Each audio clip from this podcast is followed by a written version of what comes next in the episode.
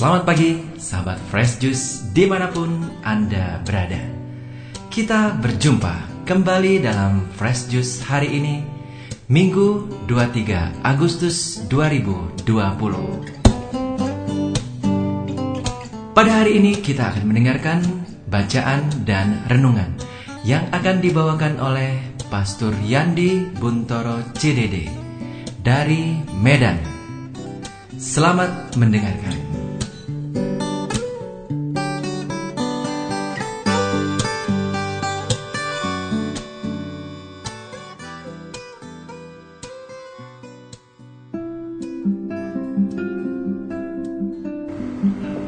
Tetap bersemangat dalam masa pandemi. Halo teman-teman, bertemu lagi dengan saya Pastor Johannes Buntoro Gunawan CDD di tempat tugas saya di paroki Kristus Raja di kota Medan.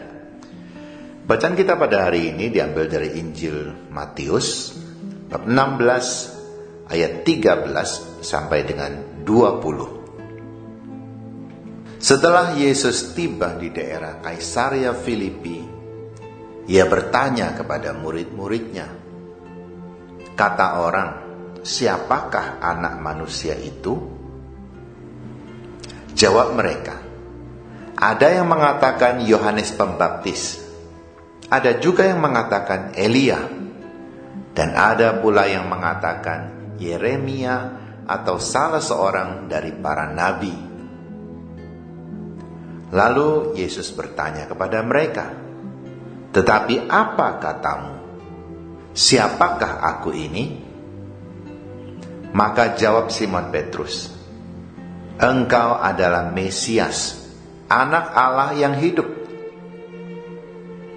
Kata Yesus kepadanya, "Berbahagialah engkau, Simon bin Yunus, sebab bukan manusia yang menyatakan itu kepadamu."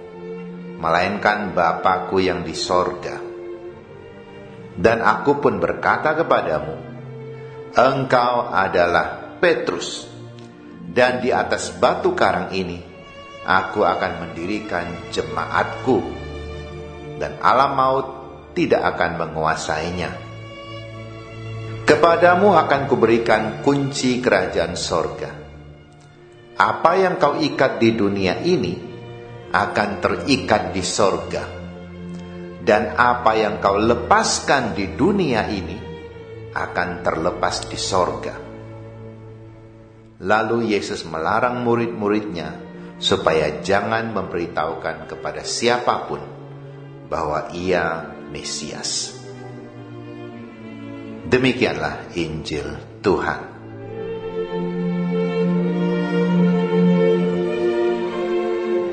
Mungkin sebagian dari kita ketika masa sekolah pernah mengikuti satu retret yang disebut Civita.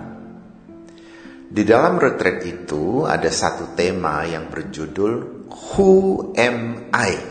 Siapakah aku ini? Mula-mula peserta retret bertanya-tanya, Masa sih kita tidak kenal diri kita sendiri? Buat apa bertanya? Kita sudah tahu nama kita sendiri, orang tua kita siapa, dari mana kita berasal.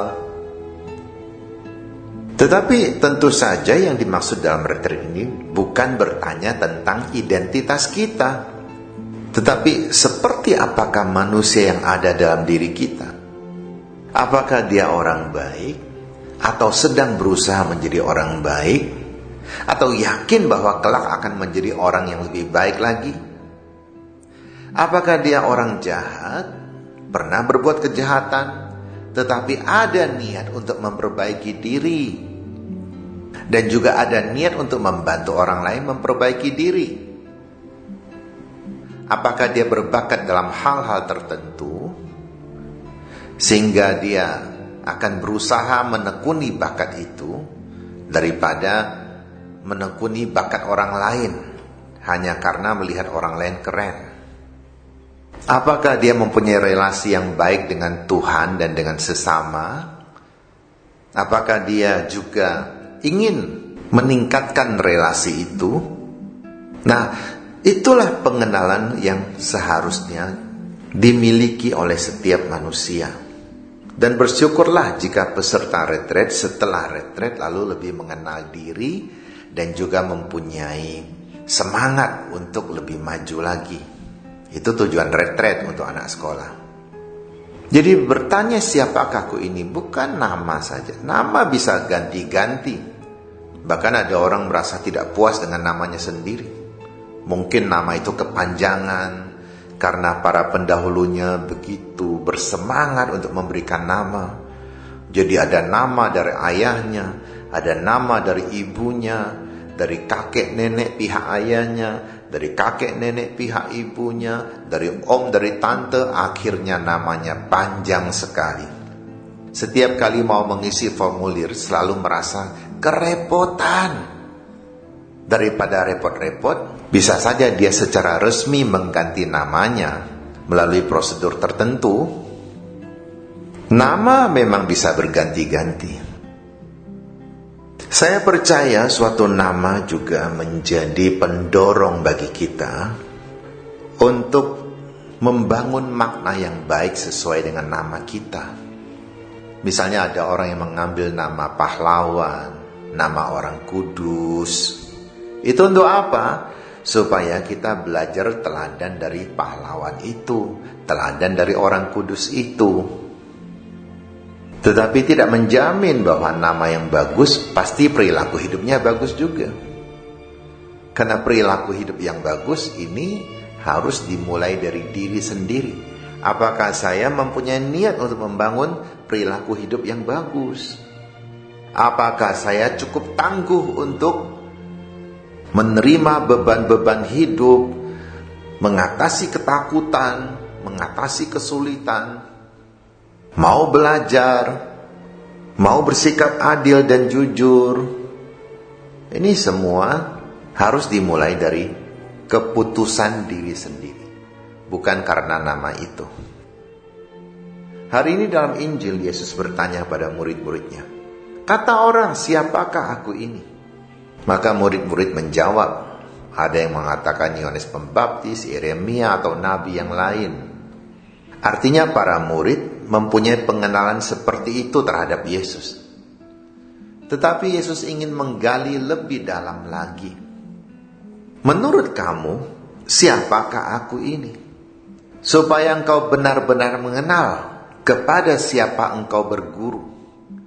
Ada gunanya tidak berguru kepada Yesus atau hanya buang-buang waktu saja. Karena di antara para murid mungkin sebagian besar jika mereka mengharapkan menjadi pengikut Yesus supaya bisa menjadi kaya, bisa buat mujizat, bisa mempunyai kuasa, maka lebih baik mereka segera meninggalkan Yesus. Berkali-kali Yesus ingatkan pada mereka, anak manusia akan disiksa orang, dihina, dan dibunuh, tetapi akan bangkit pada hari ketiga. Maka kalau guru mengalami itu, murid juga akan mengalami itu. Atau paling tidak musuh-musuh Yesus juga akan mengincar murid-muridnya ini. Tetapi syukurlah ada sebelas rasul yang tetap bertekun mengikuti Yesus. Mungkin saja mereka tidak mengerti apa sih makna kata-kata Yesus ini? Karena yang mereka lihat selama ini, Yesus baik-baik saja kok. Orang-orang menghormati Yesus. Dia mampu membuat macam-macam mujizat. Ia berbicara dengan penuh wibawa. Ia berani melawan para imam kepala, melawan orang-orang Farisi yang munafik itu. Maka di antara murid-murid itu ada satu yang mencoba-coba Bagaimana kalau saya menjual guru saya kepada musuh-musuhnya? Dalam pikiran dia, ah, itu urusan kecil. Yesus tidak akan tewas di tangan musuh-musuhnya. Ia begitu berkuasa. Tapi ternyata Yesus membiarkan dirinya untuk dibunuh orang. Ketika Yesus bertanya pada murid-muridnya, "Menurut kamu siapakah aku ini?" Sebenarnya masing-masing punya jawaban. Tetapi hanya Petrus yang berani berkata-kata. Dan menurut Alkitab, kata-kata Petrus ini didorong oleh Roh Kudus. Engkaulah Yesus, Mesias, putra Allah yang hidup. Meskipun ia tidak ngerti dia ngomong apa itu. Sebenarnya Petrus tidak sungguh-sungguh kenal Yesus. Yesus yang dia bayangkan adalah seorang yang tak terkalahkan. Seorang yang mampu menaklukkan musuh-musuhnya. Tetapi ternyata gurunya itu ditangkap orang. Bahkan bukan tidak mungkin juga kalau gurunya akan dibunuh orang. Maka ketika orang bertanya pada dia pada saat Yesus ditangkap, engkau kan murid orang itu. Oh bukan, bukan. Artinya apa? Ternyata guru yang dia bayangkan hebat itu tidak hebat-hebat amat. Kalau guru yang tidak hebat amat ini ditangkap, apalagi mereka, bisa saja mereka ikut binasa. Karena itulah ia menyangkal. Salah duga. Ini artinya tidak kenal. Tetapi ajaib, sungguh ajaib. Dan susah kita tangkap dengan akal sehat. Ternyata orang yang tidak kenal Yesus ini, orang yang sudah menyangkal gurunya ini, dipanggil oleh Yesus dan dilantik sebagai pemimpin para rasul. Kata Yesus, "Engkau Petrus." Sebenarnya nama Petrus adalah Simon. Tetapi Yesus mengatakan, engkaulah Petrus. Apa itu Petrus? Petrus adalah batu karang. Jadi Yesus memberikan satu sifat yang baru untuk Petrus. Yaitu batu karang. Artinya, kalaupun batu-batu lain akan terguling, batu karang ini akan bertahan. Kalaupun saudara-saudaranya akan lari dari Yesus, Yesus berharap Petrus bisa meneguhkan saudara-saudaranya. Pertanyaannya, mengapa Petrus yang dipilih? Kenapa bukan Yohanes? Kenapa bukan Andreas yang lebih tua dari Petrus? Yang tentu saja lebih berpengalaman. Kenapa bukan Matius yang pergaulannya luas, yang mengenal berbagai macam kalangan orang? Kenapa malah Petrus yang kelak akan menyangkal Yesus? Pertama-tama itu kehendak Tuhan. Kita tidak mengerti. Tidak bisa kita ukur dengan pertimbangan manusiawi kita. Kalaupun kita mau mencari jawaban mengapa Yesus memilih Petrus, bisa jadi karena seseorang yang pernah berbuat salah, ketika ia diampuni, ketika ia diberi kesempatan lagi, orang ini mungkin akan lebih setia mungkin akan lebih rendah hati karena menyadari bahwa ia bukan orang yang hebat. Terbukti ia berbuat salah. Tetapi ini juga tidak pasti. Banyak orang yang berbuat salah bukannya bertobat, malah terus menambah kesalahan. Maka saya berpikir ini adalah misteri Allah. Allah tidak berpikir seperti manusia. Yesus memilih Petrus menjadi pemimpin gereja. Dan ia memberikan kuasa kepada Petrus. Kuasa yang sungguh-sungguh sangat istimewa. Bahkan Petrus sebenarnya tidak mempunyai kriteria untuk menerima kuasa itu. Demikian pula dengan para penggantinya. Termasuk para uskup, para imam. Siapakah kami ini? sampai mempunyai kuasa begitu besar untuk menjadi pengantara antara Allah dan manusia. Bahkan memberikan pengampunan kepada orang berdosa yang bertobat. Siapakah para imam ini? Sampai mampu mengubah hosti yang rapuh menjadi tubuh Kristus. Air anggur menjadi darah Kristus yang tak ternilai harganya. Kuasa yang demikian besar itu dianugerahkan.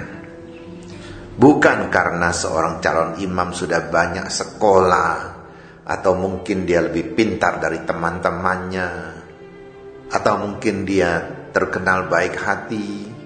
Buktinya tidak sedikit uskup, tidak sedikit imam yang sama seperti kita manusia lemah yang tidak bisa menjaga mulutnya sembarang bicara, tidak bisa menjaga sikapnya, Bahkan mungkin juga sering tidak berlaku jujur atau adil.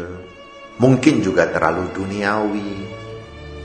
Para pengganti Petrus adalah orang-orang yang sama seperti Petrus. Jadi sekali lagi, kuasa dari Yesus itu adalah pemberian karena Tuhan murah hati. Karena Tuhan mau domba-dombanya terawat dengan baik. Kalau ada 100 gembala, ternyata yang baik cuma 10 saja, itu sudah lumayan daripada semua buruk. Mari kita lihat kuasa apa yang diberikan. Apa yang kau ikat di dunia ini akan terikat di sorga. Apa yang kau lepaskan di dunia ini akan terlepas di sorga. Ini kuasa yang sungguh-sungguh tak ternilai, yang tidak bisa dibeli dengan uang. Yang namanya karunia tidak bisa dibeli, tidak bisa dipelajari, yang namanya karunia bukan hanya satu macam, banyak macamnya. Dan tidak mungkin semua dikuasai oleh satu orang. Masing-masing orang mempunyai karunia tersendiri. Karena itulah mari kita bersyukur pada Tuhan. Kita semua juga harus menjadi batu karang yang harus menahan gempuran-gempuran ombak yang hebat untuk melindungi orang-orang yang ada di balik karang itu. Kalau hidup kita tidak menciptakan manfaat yang baik bagi orang lain, maka hidup kita adalah hidup yang sia-sia. Kalau kita tidak mampu menjadi batu karang bagi orang lain, maka bukan hanya kita sendiri yang hancur, orang-orang yang di bawah perlindungan kita juga ikut hancur. Semoga kita semakin mengenal siapakah diri kita ini. Kita adalah murid Kristus. Kita adalah orang-orang yang diutus ke tengah-tengah serigala. Semoga Tuhan membantu kita. Semoga kita menjadi orang yang tegar dan mampu meneguhkan orang-orang lain seperti tugas yang diterima oleh Petrus sang batu karang. Amin. Marilah kita menerima berkat Tuhan. Tuhan sertamu. Semoga kita bersama keluarga kita diberkati oleh Allah yang Maha Kuasa, Bapa dan Putra dan Roh Kudus. Amin.